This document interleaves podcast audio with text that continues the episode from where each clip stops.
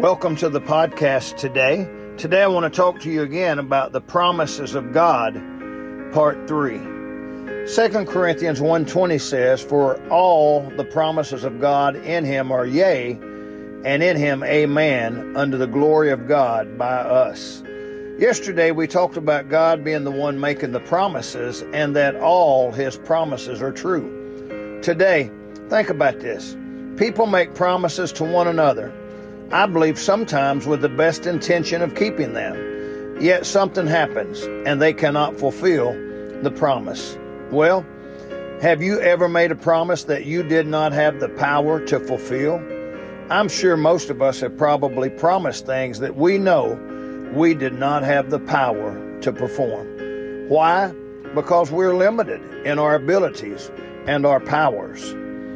I want to try and get you to see that God is not a man. He is God. He is God Almighty.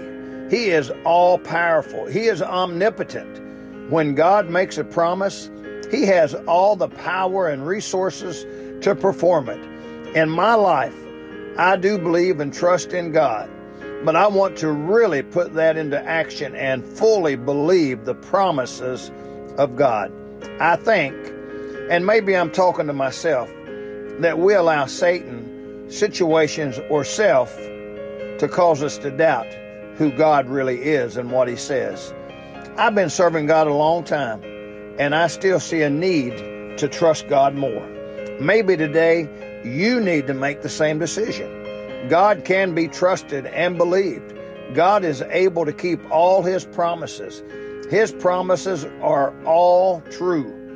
May God bless you today.